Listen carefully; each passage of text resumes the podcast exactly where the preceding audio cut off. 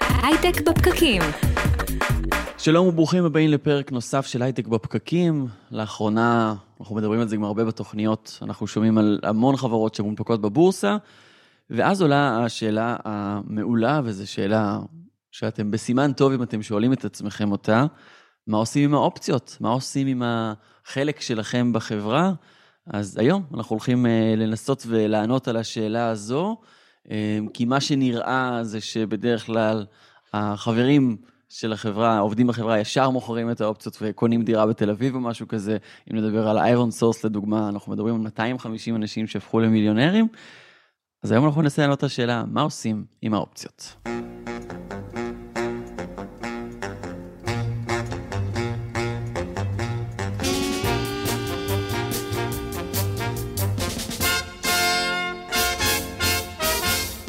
ברוכים הבאים להייטק בפרקים, אנחנו מדברים על יזמות, סטארט-אפים, טכנולוגיה והעתיד. אני אורי טולדנו, ביחד איתי מנחה את הפרק הזה, הדר חי.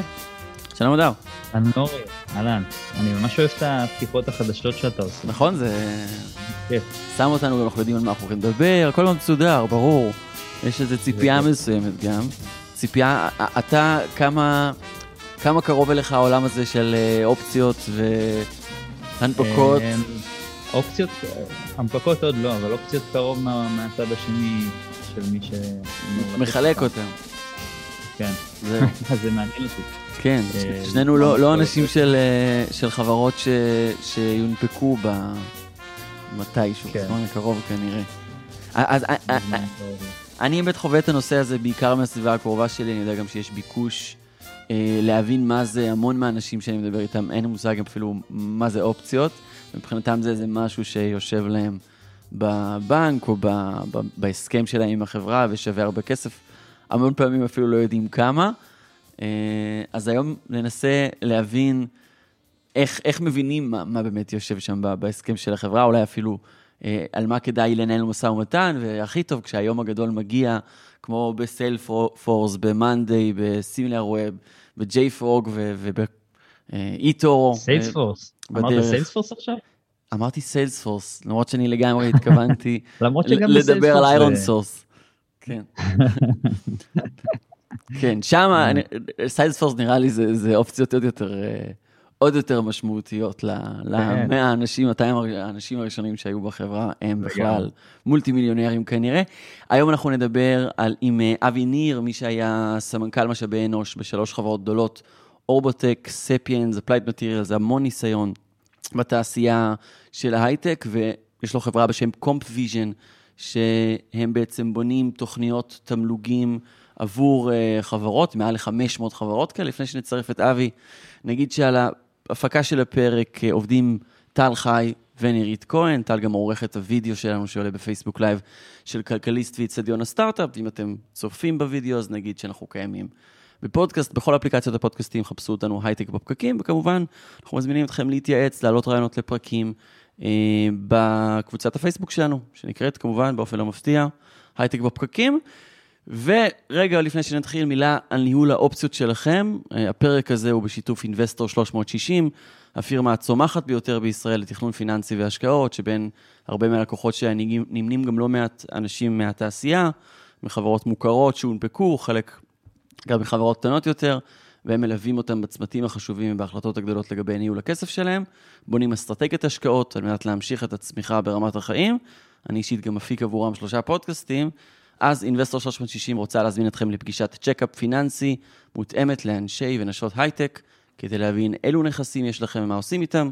כתבו checkup פיננסי, Investor 360 בגוגל, או שתלחצו על הלינק בתיאור הפרק כדי לקבל גם הנחה. אז אנחנו מתחילים עם אבי ניר, מייסד ומנכ"ל CompVision. אבי, שלום. אהלן, בוקר טוב, בוקר טוב אורי, בוקר טוב אדר. צפרה טובה. אה, לפני שנתחיל, אתה הרבה שנים בתעשייה, נכון? סמנכ"ל של חברות גדולות ומוכרות. איך... אה, כן. מתי הקמת את CompVision? איך עשית את המהלך הזה? אמרת, אתם מלווים מעל ל-500 חברות, זה המון.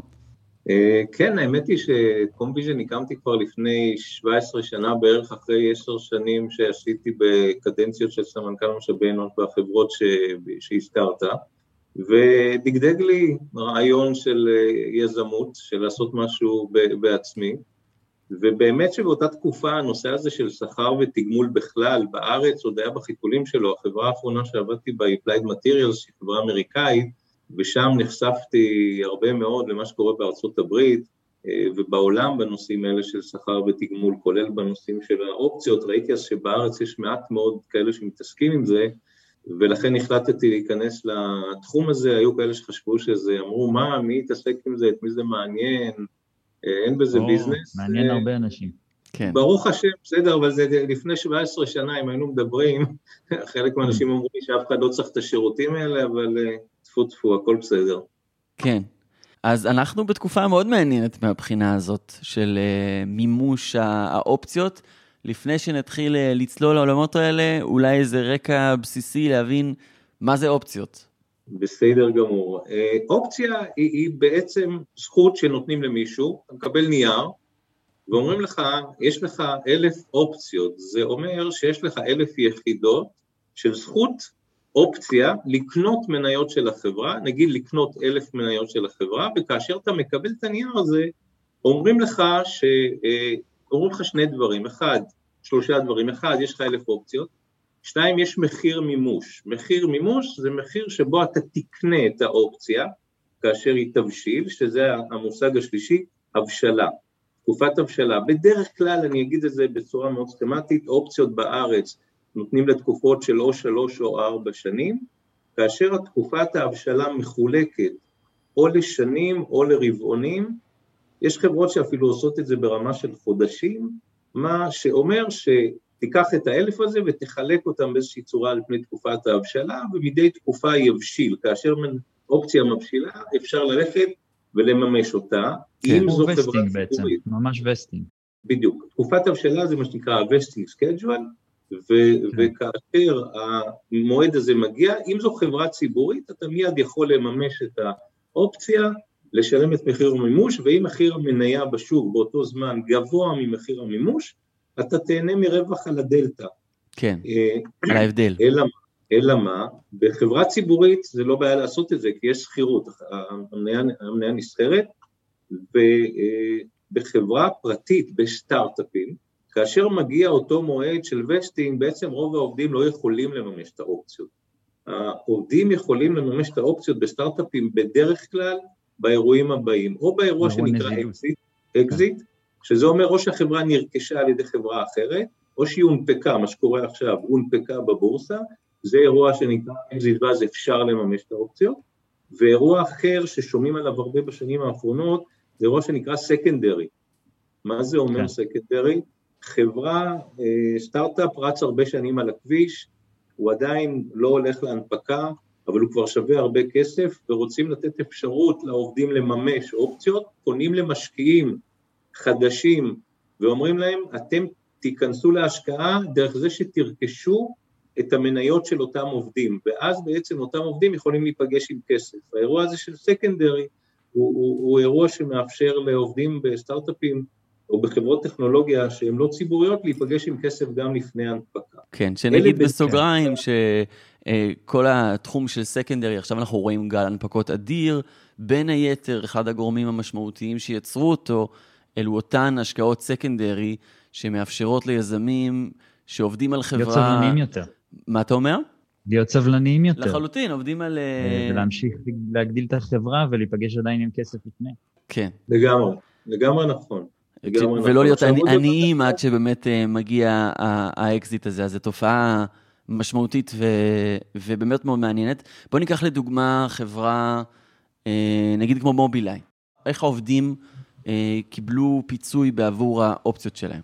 אז באירוע, באירוע כזה, מה שקורה כאשר אינטל רכשה את, את מובילאיי, וזה קורה בכל אירוע כזה של רכישה, במועד הרכישה כל העובדים שיש להם אופציות שהבשילו, מה שנקרא, שהבשילו, יכולים באותו רגע לממש את, ה, את, ה, את האופציות האלה בדרך מניות בעצם של אינטל, והם אה, יכולים פשוט להיפגש עם כסף. ו, ויש עוד דבר שלפעמים קורה באירוע כזה, זה מה שנקרא אקסלרציה. נגיד שנתנו לך אופציות לפני שנתיים לארבע שנים, ורק חצי הבשיל אחרי שנתיים, אז לפעמים אומרים באירוע כזה, מה זה אקסלרציה? אקסלרציה זה האצה. אומרים, במועד הזה כל האופציות של כל הארבע שנים משתחררות. משתחררות ואתה יכול עכשיו לממש את הכול. זאת אומרת שבאירוע כזה אה, אה, אפשר להיפגש, ונפגשו כמובן עם כסף, מי שהכל, אני לא זוכר במקרה של מובילאיי אם הייתה אקסלרציה או אם הייתה אקסלרציה מלאה, לא תמיד היא מלאה. מה כן. שעוד מאוד חשוב לומר בהקשר הזה של האופציות, זה הנושא של המיסוי, זה נושא קריטי בישראל. ב- בישראל אה, רוב החברות עושים תוכנית שהיא נקראת תוכנית לפי סעיף 102 לפקודת מס הכנסה, וזה אומר את הדבר הבא, שהאופציות כאשר הן מוענקות לך, במשך שנתיים, מרגע ההנקה, גם אם תקופת ההבשלה היא קודמת, נגיד שאומרים לך הבשלה כל רבעון, והתחיל להבשיל, אם תחכה שנתיים, כאשר בשנתיים האלה האופציות נמצאות אצל נאמן, החברה בעצם מפקידה את האופציות על שמך אצל נאמן, כאשר חולפות שנתיים ואתה מממש אחרי שנתיים, אתה תהנה מהטבת מס גדולה מאוד. מה זה אומר גדולה מאוד? אתה תשלם מס רווחי הון במקום מס אה, הכנסה רגיל, מה שנקרא מס פירותי. ההפרש הוא גדול, המיסוי כן. על עוני הוא בארץ היום 25 אחוז, ומס פירותי תלוי בשכר שלך, אבל הוא גם יכול להגיע ל-50 אחוז במשכורות הגבוהות. לכן לרוב האנשים חשוב להבין את זה, שאם יש אופציות, לפי תוכנית 102, אפשר לבדוק את זה עם החברה, רוב החברות עושות את זה, חשוב לחכות את השנתיים האלה כדי לא לשלם אה, בטעות מס, אה, מס גבוה יותר, אז חשוב להגיד את זה בהקשר הזה. כן. יפה, חשוב. ו... ומה לגבי, אה, הגעתי, הגעתי למצב, אני עובד באחת החברות שהונפקו, מה, מה הדרך, איך אני מתמודד עם, ה, עם הדבר הזה? מי זה אתה? אתה זה העובד או אתה זה ההנהלה? עובד. אני זה העובד. אתה זה העובד. אז ככה, תראו, מצד, מצד העובדים, אז קודם כל יש פה באמת אירוע, שאיך אמרת, אמר אורי, הולכים לקנות דירות בתל אביב. כן, אז hmm. בוא נגיד, מי שחיכה לכסף הזה, ויכול לממש, כן, אין במועד ההנפקה אפשר כמובן לממש, חברה עוברת, הופכת להיות ציבורית, ובאותו רגע אפשר אה, לממש את, ה, לממש את האופציות. אז uh, כמובן שהדבר המיידי שהרבה אנשים עושים, הולכים ומממשים את, ה, את האופציות הללו, ורוכשים, לא יודע, דירות או יכטות או סתם uh, משהו אחר שבא להם. כן. העניין הוא שלפעמים לא בהכרח כדאי באותו רגע לממש את הכל. אני אתן דוגמה, אנחנו עכשיו עדים לתופעה של מה שנקרא הנפקות דרך חברות ספאק. אפשר להגיד על זה איזה מילה, אם זה מעניין אתכם. כן. אנחנו מדברים הרבה על ספאקים בתוכניות, כן. יופי, אז, אז, אז ספאק, אני אומר את זה בשביל המאזינים, אתם מן הסתם מכירים את זה, ספאק זאת חברה, זה בעצם סוג של שלד בורסאי, הראשי תיבות של ספאק זה Special Purpose Acquisition Company, שבעצם זאת חברה שמקימים משקיעים, שהמטרה שלה המוצהרת זה לחפש הזדמנות של מה שהם קוראים חברת מטרה, target company, שבדרך כלל זה יהיה חברה טכנולוגית מדליקה, בסדר? סטארט-אפ עם פוטנציאל גדול, ומה שהם יעשו, הם ילכו וכשהם כבר מונפקים, הספאק הוא כבר מונפק, הספאק הולך ובעצם רוכש את אותה חברה, החברה הזאת הופכת להיות ציבורית דרך הכניסה לשלד הבורסאי הזה, ואז המשקיעים של הספאק שגייסו כסף מקווים שבאמצעות ההשקעה הזאת עכשיו כשהם יפגעו בחברה שיש לה פוטנציאל צמיחה גבוה הם יעלו מאוד את הערך למשקיעים שלהם. עכשיו כאשר נרכשת באירוע כזה, כאשר אתה בעצם מונפקת דרך ספאק, מה שזה אומר הרבה פעמים שהספאקים האלה שהשקיעו בך מאמינים שיש לך פוטנציאל צמיחה גבוה.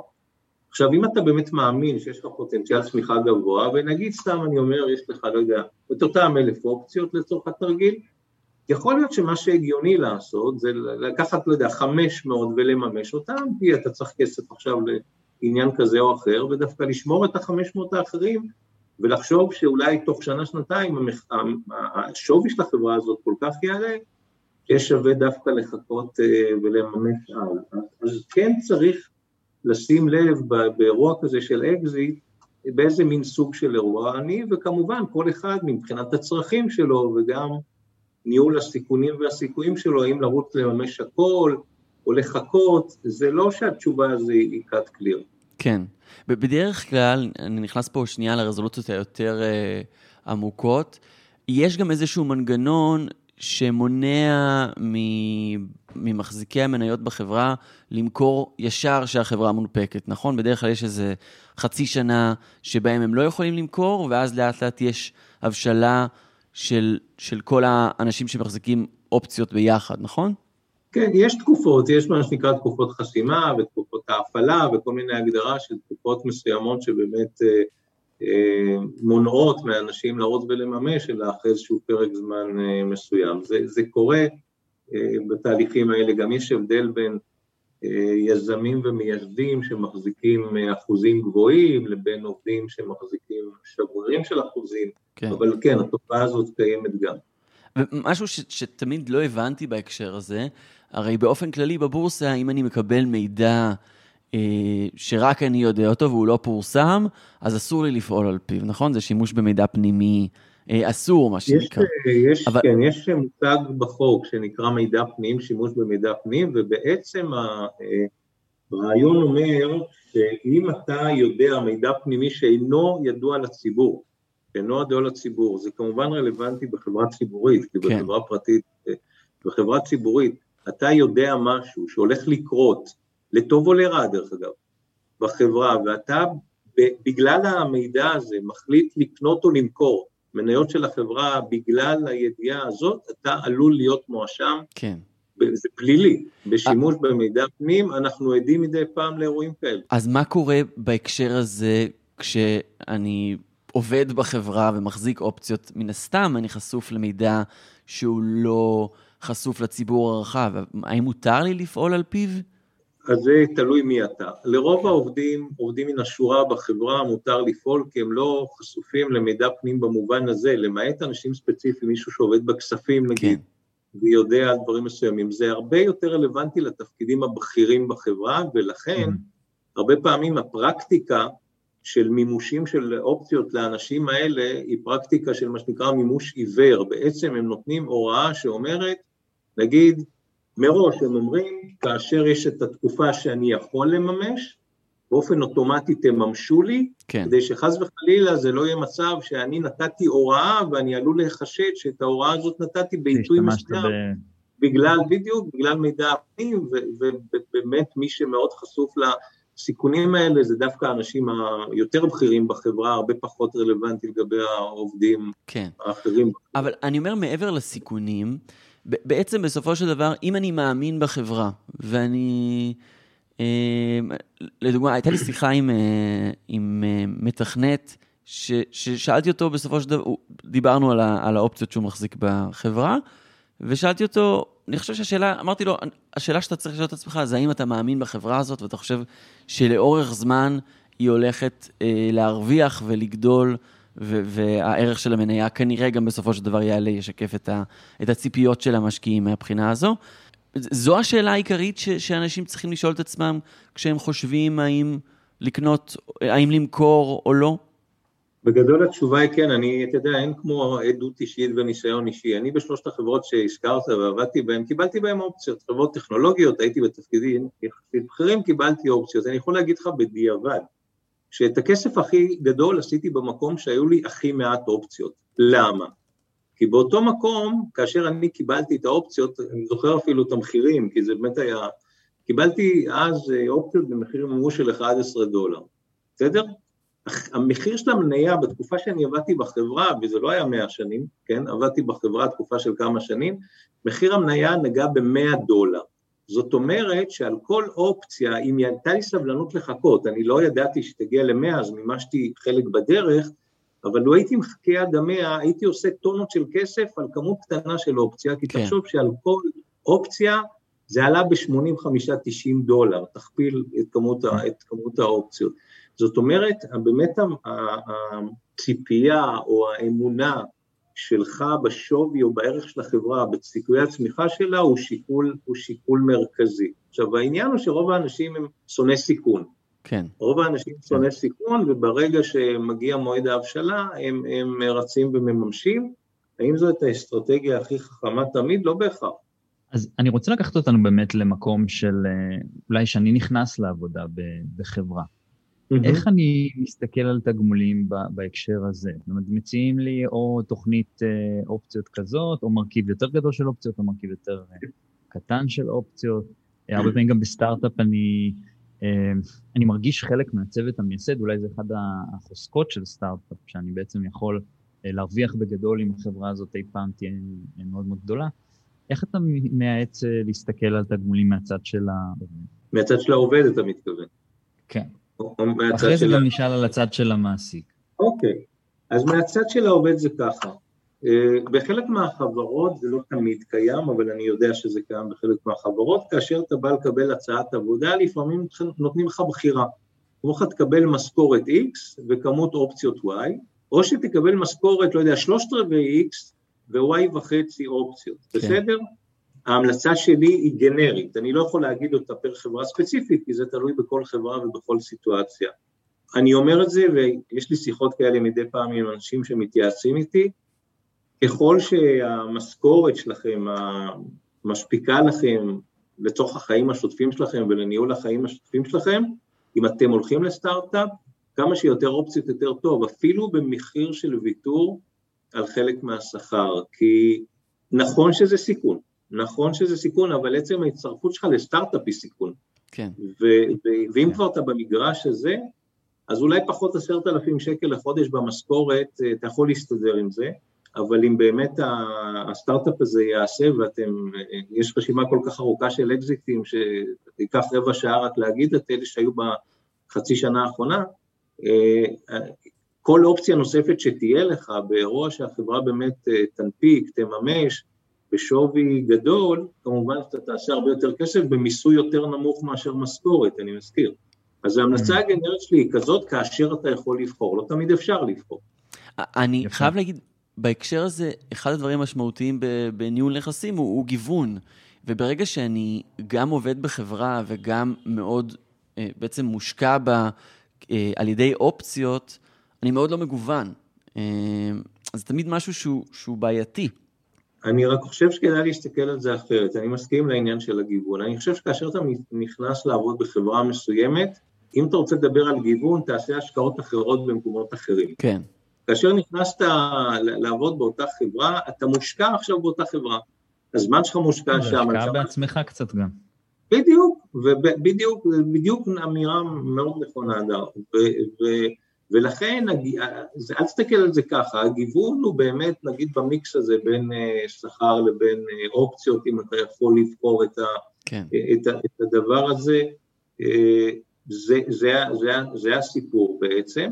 כמובן שבהקשר הזה עוד מילה, נגיד שמישהו יגיד לך, אתה יודע מה, תעבוד בשכר מינימום, ואת כל השאר תקבל באופציות, בסדר, אז תתחיל להתלבט אם אתה מוכן להסתדר כן. בשוטף עם שכר מינימום ולקחת את הסיכון על, ה, על האופציות בהקשר הזה. אני חושב שיש בזה גם משהו, יש, יש בזה גם משהו, אה, אני יכול להגיד אפילו ברמה הרגשית, משהו מרגש קצת, לעבוד על משהו שאתה יודע שאם הוא יצליח בגדול, אז יש לך פה גם סיכוי אה, להצליח בגדול. ואני חושב שזה קצת כמו, אתה יודע, בסוף אה, העובדים הראשונים בחברות וגם העובדים השניים בחברות אנחנו רואים והשלישיים בחברות, הם בסוף הופכים להיות גם בעצמם סוג של אה, צוות, הצוות היזמי. חד משמעית, אבל, אבל תזכור.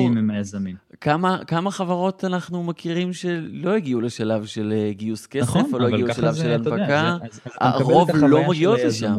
אבל אתה מקבל את החוויה של היזמות, אמ, כשאתה בעצם לא מייסד לגמרי ועדיין מרוויח שכר אה, שאתה יכול לחיות איתו בשלום.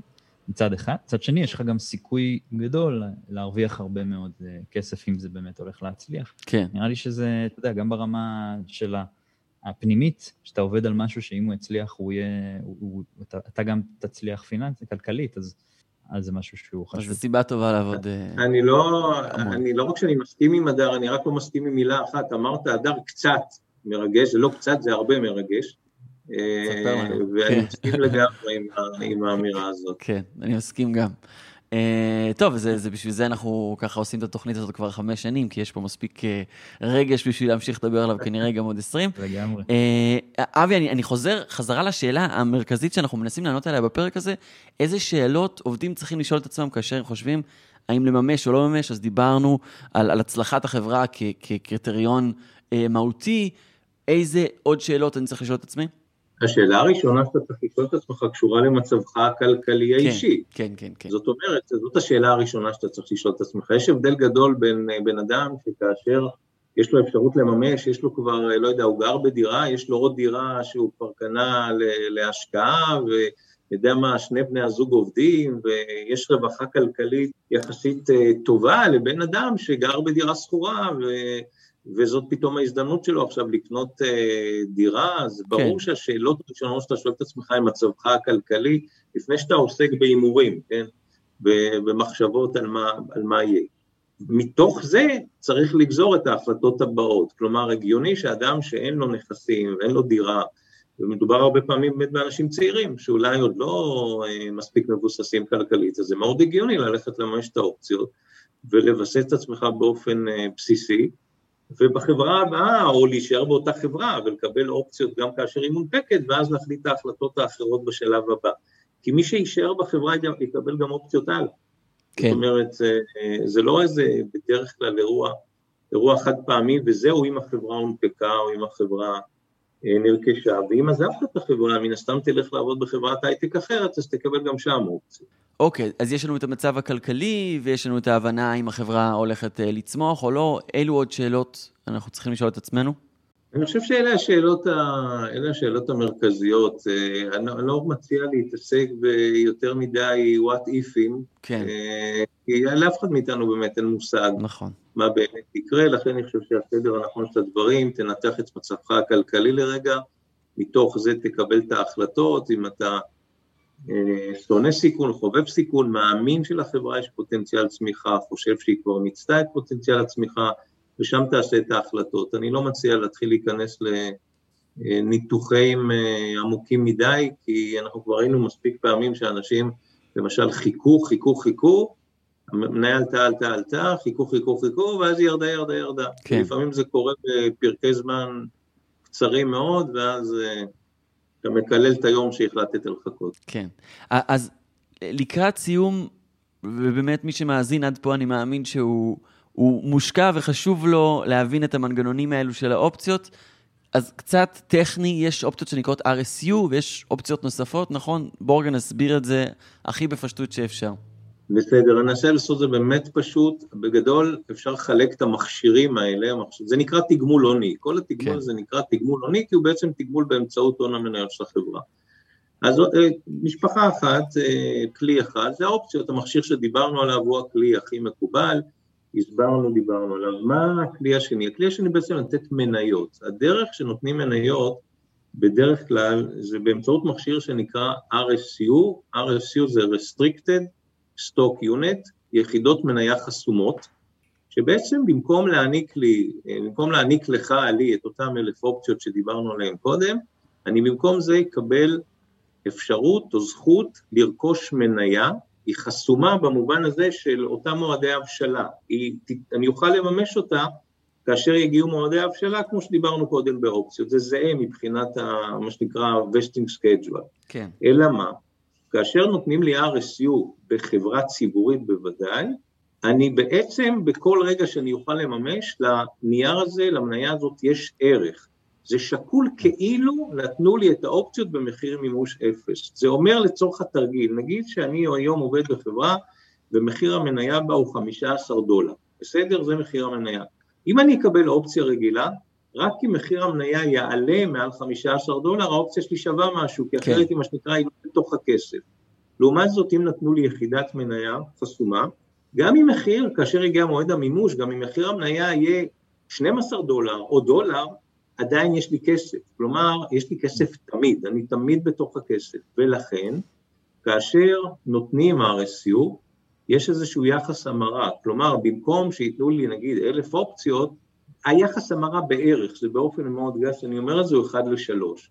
אז במקום לתת לי אלף אופציות, תיתנו לי 333 יחידות אה, RSU, כאשר בעצם ה-333 יחידות האלה הן תמיד בתוך הכסף, גם אם מחיר המניה יהיה 12, 10 או 9, כמובן אם הוא יעלה מעל 15 יהיה לי יותר, אבל שני, שתי נקודות לתשומת לב כאן. אחד, ברור שאם מחיר המניה יעלה הרבה הרבה מעל 15, מחיר המניה ירוץ, אז עדיף לי להחזיק אופציות, כי אלף כפול משהו ושלוש מאות כפול משהו, אתם יודעים לבד לעשות את החשבון. כן. נושא שני זה נושא המיסוי. בסטארט-אפ שצפוי, שהוא כרגע מאוד קטן וצפוי לגדול בענק, עדיף לי אופציות. בגדול RSU לא נותנים בסטארט-אפים מתחילים, הם נותנים את זה לפעמים בחברות מאוד, אה, מה שנקרא, בשלות, חברות טכנולוגיות שכבר הרבה שנים על הכביש, וגם טרם הנפיקו, ואז באמת נותנים RSU כדי שלעובדים יהיו ממש מניות, אה, אבל זה לא עושים בסטארט-אפ, אה, בסטארט-אפים בשנים הראשונות נותנים אופציות, לא נותנים RSU. עוד נקודה היא נקודת המיסוי, חשוב לשים לב, המיסוי בישראל זה סיפור שמאוד צריך לשים לב אליו. ב-RSU, אם באופציות אמרנו, שברגע שמחיר מעל 15, נגיד 20 דולר, אז על כל אופציה שיש לי אני ארוויח 5 דולר ואני אשלם על זה מס עוני, אם התוכנית היא לפי 102, מס עוני, 25 אחוז. כן. מה יקרה ב-RSU? באותו תרגיל בדיוק. על 15 הדולר הראשונים, מכיוון שנתנו לי את זה מתנה בעצם, אני אשלם מס רגיל, מס פירותי, כמו מס הכנסה על עבודה. רק על חמישה, חמשת הדולר הנוספים, בין 15 ל-20, אני אשלם מס עוני. לכן... אני משלם פה יותר מס על ה-RSU. כן. בדיוק. זה אומר שמאוד צריך לשים לב כאשר יש את הסיטואציה הזאת. שוב, זה לא תמיד אפשרות בחירה בידי העובדים, לפעמים זו החלטה של חברה מה היא נותנת, כי זה גם משפיע על דילול בעלי המניות. הדילול באופציות הוא יותר, לפחות באופן פוטנציאלי, הוא יותר גבוה מאשר ב-RSU, כי אני נותן פחות יחידות. אז יש פה גם את נקודת המבט של בעלי המניות והדילול שלהם. אבל אה, אם יש אפשרות לבחור, אז צריך להבין רגע מה עומד מול מה, ואם אתה מאמין שמחיר המניה והחברה ירוץ מאוד מאוד רחוק, קח אופציות, אל תיקח RSU. עכשיו, עכשיו דיברנו רגע על יחסים, כשהיחס בין, לצורך העניין, הצעה בכסף אה, לעומת הצעה שכוללת גם מרכיב של אופציות, מה היחס, פחות או יותר, אה, הנהוג? מה זאת אומרת? מה, מה זאת אומרת היחס? אם יש, אם אני, כלומר, אם אני נותן אה, שכר מסוים, אה, אני מציע שתי הצעות לעובד, אומר לו, אתה יכול לקבל אה, שכר של 30 אלף שקל בחודש בלי אופציות, או מה האופציה השנייה, זאת אומרת, מהבחינה של היחסים בין, ה, בין הדברים. הבנתי. למשל, עשרת אלפים שקל באופציות, ואז מה המרכיב של השכר? קשה מאוד להגיד, כי השונות, קשה מאוד להגיד כי השונות היא אדירה, ולכן אני לא רוצה סתם לנקוב במספרים, כי כל אחד מהאנשים שמקשיבים... אבל מה השיקולים בעצם ל... אני אגיד, כאשר חברה מקצה אופציות, היא בונה לעצמה מה שנקרא location metrics, היא בונה טבלה של הקצאה, שהיא בדרך כלל, היא בנויה לפי הבכירות, לפי סוגי התפקידים, של כמה אופציות החברה מוכנה לתת בתפקיד מסוים או בתפקידים מסוימים, כאשר החברה בונה את זה, השיקולים שלה לכמה לתת קשורים גם לנושא הדילול שהזכרתי אותו, כמה היא, כמה היא יכולה לתת, כמה אפשר לדלל בבעלי המניות, וכמובן אה, כמה שהיא חושבת שיהיה תחרותי כשהיא תבוא לגייס עובד מסוים מול הצעות אחרות ש, שיש לו.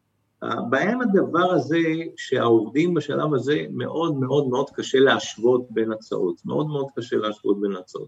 עכשיו, על השאלה הספציפית שלך, בדרך כלל להסתכל על זה ולבוא ולהגיד, נגיד אם אתה נותן למישהו משכורת, לא יודע, 30, 30 אלף שקל, כמה אופציות תיתן לו, הטווח הוא בין חברות הוא מאוד גדול, לכן אני במקומות שאני לא רוצה לשים סתם מספרים, שמישהו כן. יבוא ואחר כך יגיד, זה, זה המספר, במקום אחד זה יכול להיות שקול, נגיד, אני סתם אומר, לעשר משכורות אה, חודשיות, תקבל, תקבל באופציות, במקום אחר זה יכול להיות שלוש, במקום אחר זה יכול להיות חמש עשרה.